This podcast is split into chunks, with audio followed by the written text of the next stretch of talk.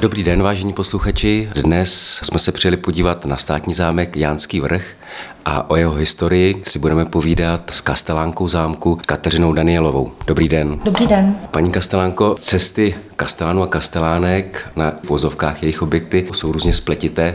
Jaká byla vaše cesta? Pocházím z Jižní Moravy, takže to je vlastně tři sta kilometrů, ale když jsem studovala, tak jsem provázela na zámku v Lednici několik let. Už tehdy jsem věděla, že bych chtěla dělat kastelánku a učil jsem tady nějakou dobu, tak tehdy se ty místa tak často neuvolňovaly. A zrovna se měly uvolnit Valtice, tam chtěla i tehdy kastelánka už do penze. Tak mě paní kastelánka z Lednice, paní Holánsková, doporučila, abych si podala žádost, protože měla být tehdy i v komisi, tak měla jako takové podrobnější informace. Tak jsem si tehdy podala žádost na památkový ústav. Vím, že mezi tím si toto paní rozmyslela, do důchodu nakonec nešla a tehdy už mě pozvali přímo do výběrového řízení tady sem na ten zámek Jánský vrch. Takže jsem si to nejdřív rozmýšlela, protože to bylo přece jenom daleko od rodiny.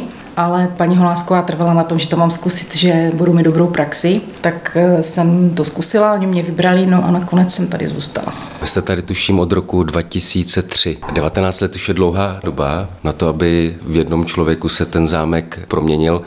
V jakém stavu jste ho přebírala? Já jsem ho přebírala v době, kdy byl teprve rok pod správou Národního památkového ústavu, předtím ho správovalo muzeum a přebírala jsem ho v takovém stavu, že byly úplně opryskané fasády, nebylo to jako pro návštěvníka úplně, úplně vábivé. Já si pamatuju, když jsem sem přijela se podívat, když jsem byla v tom výběrovém řízení, tak jsem přijela s rodičmi, protože jsem ještě studovala a rodiče byli zvyklí na tu Lednici, na to prostě tu krásu a ty, ty zahrady a všechno a teď my jsme sem přijeli prostě v září a bylo pod mrakem, mlha, teď jak jsme vystoupili dole na tom náměstí a podívali jsme se na tu mlhu a na tu opryskanou fasádu, tak rodiče na mě tehdy, Ježíši Kriste, sem chceš jít, byli z toho úplně takový vydivočení. Ale oni už tehdy se opravovali, fasády začalo s tím už muzeum a prvním rokem se opravovali vlastně vnitřní, vnitřní nádvoří a pak, když to převzal památkový ústav, tak tomu pokračoval a postupně se opravoval zbytek toho zámku. I nad tou částí se vždycky opravila i střecha, takže trvalo to asi osm let a zámek se dostalo do dnešní podoby. Dá se za těch devatenáct let vysledovat i třeba návštěvnost českých návštěvníků. My jsme vlastně téměř na hranicích s Polskem nebo se Slezskem. To je v podstatě konstantní. Nám, nám většinu návštěvností tvoří návštěvníci z Polska. Je to docela dost, šedesát procent. A bych řekla, nedá se to úplně přesně vyčíslit, ale určitě je to více jak polovina, si myslím, protože ty okrajové měsíce kromě prázdnin chodí hlavně, nebo převážně, polští návštěvníci hlavně o víkendech. O těch prázdninách jezdí samozřejmě čeští turisti, ale teďka během té koronavirové krize tak naopak zase nejezdili ti polští kvůli těm různým restrikcím. No a letošní rok nás drží hlavně ta polská klientela, protože Čechů moc nejezdí, asi jsou všichni v zahraničí, předpokládám. Takže opravdu je tady víc těch polských návštěvníků. Já jsem si vždycky pletl Javorník a Jánský vrch. Vždycky jsem si říkal, jako jedu do Javorníku, ale proč jdu vlastně jako na zámek Jánský vrch? Jaká je geneze toho jména? Dneska je to zámek, ale původně to byl hrad a původní jméno bylo Javorník, ale biskupové, jak ho opravovali, tak mu pak dali jméno Jánský vrch na počest patrona vratislavských biskupů, kterým zámek patřil, na počest Jana Křtitele. Zámky České republiky jsou v drtivé většině spojeny se šlechtickými rody. Tady zámek Jánský vrch to má trochu jinak. Původně to byl zámek vlastnil taky šlechtický rod, rod Svidnických z Polska, ale jenom krátce. A od třináct set čtyřicet zhruba vlastnili zámek vratislavští biskupové, kterým, kterým ho rod Svidnických prodal. Takže po celou dobu patřil církvi. Až vlastně do roku čtyřicet pět tady byla polská církev, pak zámek spravovala česká církev a jak došlo k vyrovnání majetku po válce mezi českou a polskou církví, tak byl zámek definitivně převeden na tu českou církev a v osmdesátém čtvrtém roce byl zestátněn. Vratislavští biskupové hlavní sídlo měli ve Vratislavi, tady Jánský vrch používali k čemu? Sloužil jako jejich letní sídlo, takže se tady nikdy nezdržovali moc dlouho, až na jednu výjimku, protože podle těch církevních pravidel oni nesměli vycestovat na nějakou delší dobu, takže sem jezdili spíš tak jako na návštěvy, tak nárazově.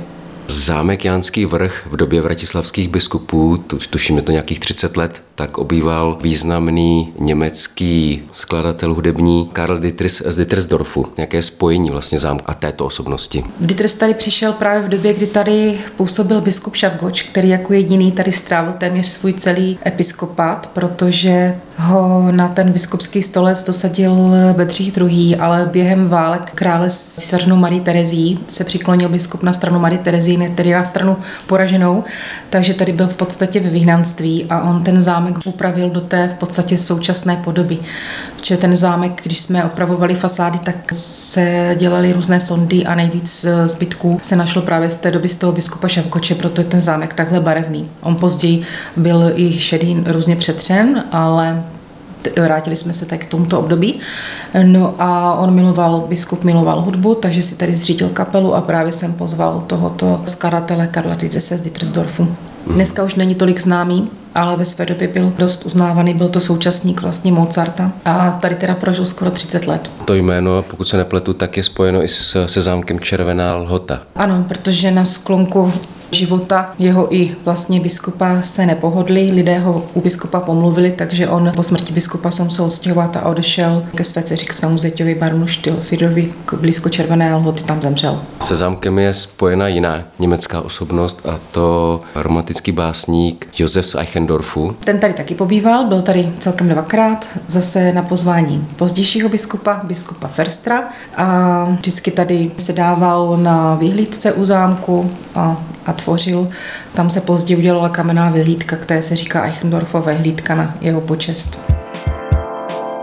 Tady v rámci návštěvnických okruhů, kterých máte dohromady čtyři, nabízíte i prohlídku půdních prostor. Ono to nebývá příliš obvyklé. My těch okruhů máme pět, čtyři jsou takové vlastně ty klasické nebo proběžné návštěvníky a ten pátý je potom pro rodiny s dětmi.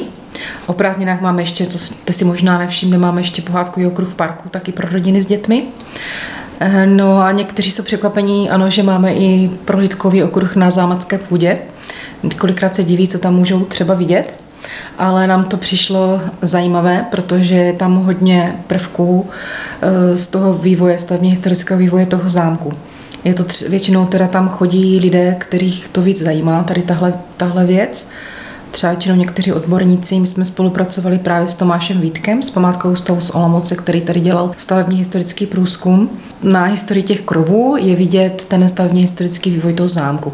Právě jsou tam některé krovy třeba i z toho patnáctého šestnáctého století, až postupně prostě, jak byl ten zámek upravován, přistavován, až vlastně po tu současnost. Návštěvníci si taky přijdou přímo i k hodinovému stroji, či máme věžní hodiny na zámku, je tam hodinový stroj z třicátých let, takže se můžou podívat i k němu, jak to vůbec jako funguje, jak se ty hodiny natahují, spouštějí. A na zámku byly kdysi dvě flankovací věže. Jedna z nich je teď sou, součástí prohlídkového kruhu prvního, je to pokoj pro sluhu, ale ta druhá zůstala v tom původním hradním modulu, takže je to opravdu jako kdybyste tam přišli v tom patnáctém století. Takže to je taky zajímavé. A je tam ještě jde tam nahlédnout do části presbytáře, protože kaple byla taky přebudovaná, takže tam vidíte kousek toho původního zazděného presbytáře s původní výmalbou. Pak je tam vidět zbytek, když byla ještě hradní kuchyně, tak z toho dýmu očouzeného komínu. Státní zámek Vimperk před obnovou, ta jeho dolní část návštěvníkům nabízela podobnou prohlídku, kdy se na tom zámku ukazovaly jednotlivé vrstvy stavebního vývoje. Vlastně bylo to jako velmi vděčné pro lidi, kteří byli, řekněme, přesyceni, řekněme, načinčanými interiéry zámeckými a tady viděli vlastně jako podstatu toho zámku. Ten zámek máme i hodně členitý, no třeba když návštěvníci přijíždí zvenku, tak to není ani až tak vidět, až právě když jste na té půdě, tím jak to byl původně hrad a pak upravován na ten zámek, je to spíš takový hradozámek, tak má hodně členitou zajímavou střechou s vnitřními, s vnitřními žlabami a to je právě takové zajímavé a to zvenku není vidět, až když ti návštěvníci stoupí dovnitř a do těch žlabů vlastně můžou nahlédnout. Jsou překvapení, no, jak je to velké, ono to z začátku tak ne, nepůsobí. Zámek Jánský vrch je známý pro svoji sbírku dýmek. To je vlastně jedna z největších sbírek snad i ve střední Evropě. Úplně asi ne, protože je spousta soukromých sběratelů, kteří mají i větší sbírky. Ale máme tady velkou sbírku, máme přes tisíc dvě stě dýmek, plus tady máme ještě nějaké zápůjčky z muzea ze Strážnice. Takže tady máme taky dýmky vlastně zajímavé od šestnáctého století, od ty hliněné dýmky, ty první, které se vyráběly, až vlastně po tu současnost. To také zajímavé. No. Ty dýmky se sem na Jánský vrch dostaly jakým způsobem? Vratislavští biskupové rádi kouřili dýmky? To také. Máme tady kuřácký salonek, který využívali, a bylo zde zřízeno i zámecké muzeum. Biskup Bertram ho zřídil. Tam měli také menší sbírku dýmek, ale za biskupů se tady nevytvořila. Byla zde vytvořena až vlastně uměle v osmdesátých letech, v době komunismu, kdy jsem byla dřívějším správcem koupená sbírka z pozůstalostí soukromého sběratele Emila Tomanka, lékaře z Ostravy, který začala ta největší část té sbírky tím, že se koupila tady ta sbírka, pak se rozšiřovala postupným nákupem nebo i dar, dary. A plus tady máme nějakou tu zápůjčku, takže tím se ta dýmka dostala až do té současné velikosti. Půjčujete dýmky, myslím, na, na jiné výstavy třeba, nebo je zájem sběratelů odborný, nebo mohou od, odborníci nahlédnout do té sbírky? Občas jsou takoví e, sběratelé, kteří mají zájem se podívat, ale většinou se dívají už během té prohlídky, ono je tam dost času si ty dýmky prohlédnout, ale ano, půjčujeme i na výstavy. Oni jsou tam, některé dýmky takové raritní, jsou tam takové zvláštní dýmky se sexuálními motivy, což třeba se málo kde vidí, takže ty jsme půjčovali na jednu výstavu, ty byly takové zajímavé, ale zase tak často se to neděje. Přijdou třeba sběratelé, že chtějí svoji sbírku odprodat sem na zámek nebo darovat na zámek? To darování už se moc neděje, spíš, spíš nabízejí k odkupu, takže někdy odkoupíme, ale ono to není úplně levná záležitost, ty dýmky, takže a v současné době těch peněz opravdu není moc na zbyt, takže teď v současné době úplně to není naše priorita. Součástí Jánského vrchu tak je i rozsáhlý zámecký park. Jaké druhy stromů tady najdeme, nebo čím je specifický? Park byl zajímavý dříve za těch biskupů, protože ti biskupové měli jednak park v anglickém stylu, který teď tady tady je nad zámkem. Pak měli okrasnou zahradu přímo to nádvoří, byla tehdy jinak řešena. A měli francouzskou zahradu a pak ještě jednu zahradu níže, která už není součástí zámku. Od roku dva tisíce pět jsme začali s revitalizací zámeckého parku, ale proběhla jenom v té části toho anglického parku v podstatě a kolem přístupové cesty k zámku. A ještě nás čeká obnova právě té okrasné francouzské zahrady a nádvoří, na kterou máme zpracovaný projekt. Už jsme zařazeni do S E V M O S, už jsme byli docela blízko před covidem, ale pak bohužel přišel covid, takže teďka zatím čekáme na penízky. Ale jinak v tom anglickém parku dříve byly vzácné rostliny, některé se tam vracely. Co je třeba tak zajímavý, je liliovník tulipán, který vždycky na v černu květe. Vypadá to jako malé květy tulipánků. Protože tady klima svědčí javorům, tak když jsme dělali tu revitalizaci, tak se do parku vraceli a vysazovali některé vzácné druhy javorů. Park je teda spíše v tom anglickém stylu, takže takový uvolněný. A my tam každoročně teďka ho zpestřujeme pro rodiny s dětmi tím, že tam máme takovou rozšířenou prohlídkovou trasu, něco jako prohlídkovou trasu, pohádkový park pro rodiny s dětmi, kdy oni dostanou v pokladně mapku a podle mapky vlastně mají za úkol najít výjevy z některých pohádek a plnit tam ještě různé aktivity. Jaké akce pořádáte pro návštěvníky v průběhu roku? No, my tím, že jsme tak odlehlí a nemáme tu návštěvnost až tak velkou, tak nás v podstatě navštěvují stejný okruh návštěvníků z toho Jesenicka. Děláme spíše pravidelné akce, které vždycky něčím jiným obnovujeme, nějakým jiným nápadem, protože jak přicházejí vesměs ti stálí, tak aby jsme vždycky nabídli něco nového. Děláme klasicky velikonoční, vánoční prohlídky, které vždycky oživujeme nějakým programem a výzdobou. Vždycky si ty rekvizity nebo i tu výzdobu většinou sami i vyrábíme. A potom děláme hodně věcí pro rodiny s dětmi, protože potom tady v, tady v tomto regionu je největší poptávka, takže děláme pro ně vždycky zajímavou noční prohlídku, potom, jak jsem říkala, ten pohádkový park přes prázdniny, prohlídky je pro rodiny s dětmi, takové různé aktivity. Jak jste v odlehlém místě, v odlehlém koutě, je vůbec problém sehnat dobrého průvodce, nebo se vám vracejí průvodci z předchozích sezon? No, většinou, když k nám takhle někdo nastoupí, tak už tady je delší dobu, dokud nedostuduje. A, ten, a je problém sehnat průvodce. Ale myslím, že teďka je to spíš problém celorepublikový, nejenom tím, že jsme odlehlí. Ty prázdniny to není až takový problém, či máme tady ubytovnu pro průvodce, takže příští třeba studenti ze zdálnějších částí, ale ty okrajové měsíce je problém, protože je málo těch, kteří můžou provázet třeba v květnu, v červnu, ve všední dny. ale my tím, že jsme vlastně na těch prohlídkách nočních a různých spolupracujeme i s základní uměleckou školou, takže jsme si vlastně vychovali ty děti, které tady kdysi účinkovali jako malí, tak už dorostly, takže máme teďka spoustu průvodců, kteří tady vlastně účinkovali, teď tady provází. A teďka vlastně máme i spolupráci s základní školou, už asi pět let, kdy vlastně v květnu týden tady provází děti z pátých tříd v kostýmech. Vždycky mají nějakou roli nějakého pánstva nebo služebnictva, které to jako, jako působilo.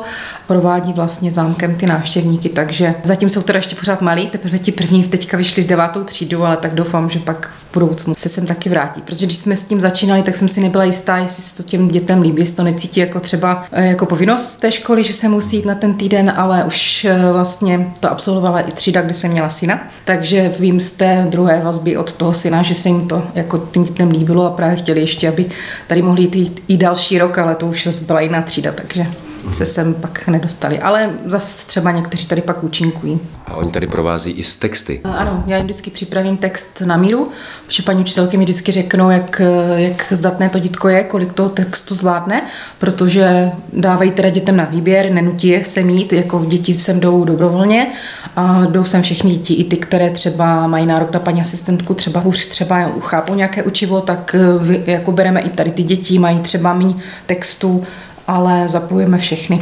A vy sama provádíte? Provádím málo. No, provázela jsem dřív, než jsem přišla sem, že jsem jako při studiu provázela, jak už jsem říkala, v té Lednici, ale tady je tolik jiných věcí na starosti, že k tomu průvodcování se moc nedostanu, protože nás, tím, jak jsme malý objekty, nás tady prostě málo a práce hodně. Navíc jsem takový introvertní člověk, takže úplně to už teď prostě jak stárnu, tak už to až tak nevyhledávám. Ale já zase musím chodit do pokladny, no, protože zaskakuji, když je kolegyně na dovolené nebo nemocná, tak místo ní jsem v pokladně, takže tam se objevují častěji než při těch prohlídkách. Několikrát jste zmínila zámek Lednice. Dá se provoz Lednice srovnat s Jánským vrchem? Lednice je jako celo, celorepublikově známý objekt, velmi navštěvovaný. Každý ten zámek má své specifika, je to asi všude jiné, ale samozřejmě ty zkušenosti mi pomohly a ze začátku, když jsem třeba nevěděla něco, proto, tak jsem se vždycky obrátila, ještě i teď kolikrát s paní Holáskovou, my jsme pořád v kontaktu, takže se určitě ráda na ně obrátím, ale ten provoz je jiný, no, tam je víc zaměstnanců tím, jak je ten objekt velký, takže paní Holásková má výhodu, že některé věci může přesunout na, na další pracovníky, když, to, když je ten objekt úplně malinký, tak prostě ten kastel musí dělat víc věcí sám, no tak v tom je ten rozdíl. Ale zase je to pestrá práce, takže děláte pořád něco jiného, tak zase je to takové zajímavé. Jaká je budoucnost Jánského vrchu? Doufám, že se nám podaří opravit to nádvoří a tu francouzskou zahradu, na to se teda těším, protože teď to úplně nevypadá na čestné nádvoří, i když ty, ty výhledy do toho polská okolí jsou nádherné, ale chceme obnovit tu původní francouzskou zahradu, tak jak tady byla za biskupů, i to nádvoří, jak tady bylo ve třicátých letech, takže na to se moc, na to se moc těším. Tak doufám, že se nám to v několika příštích letech podaří. Přejeme hodně štěstí a děkujeme za rozhovor. Taky děkuju. Přeji hezký den.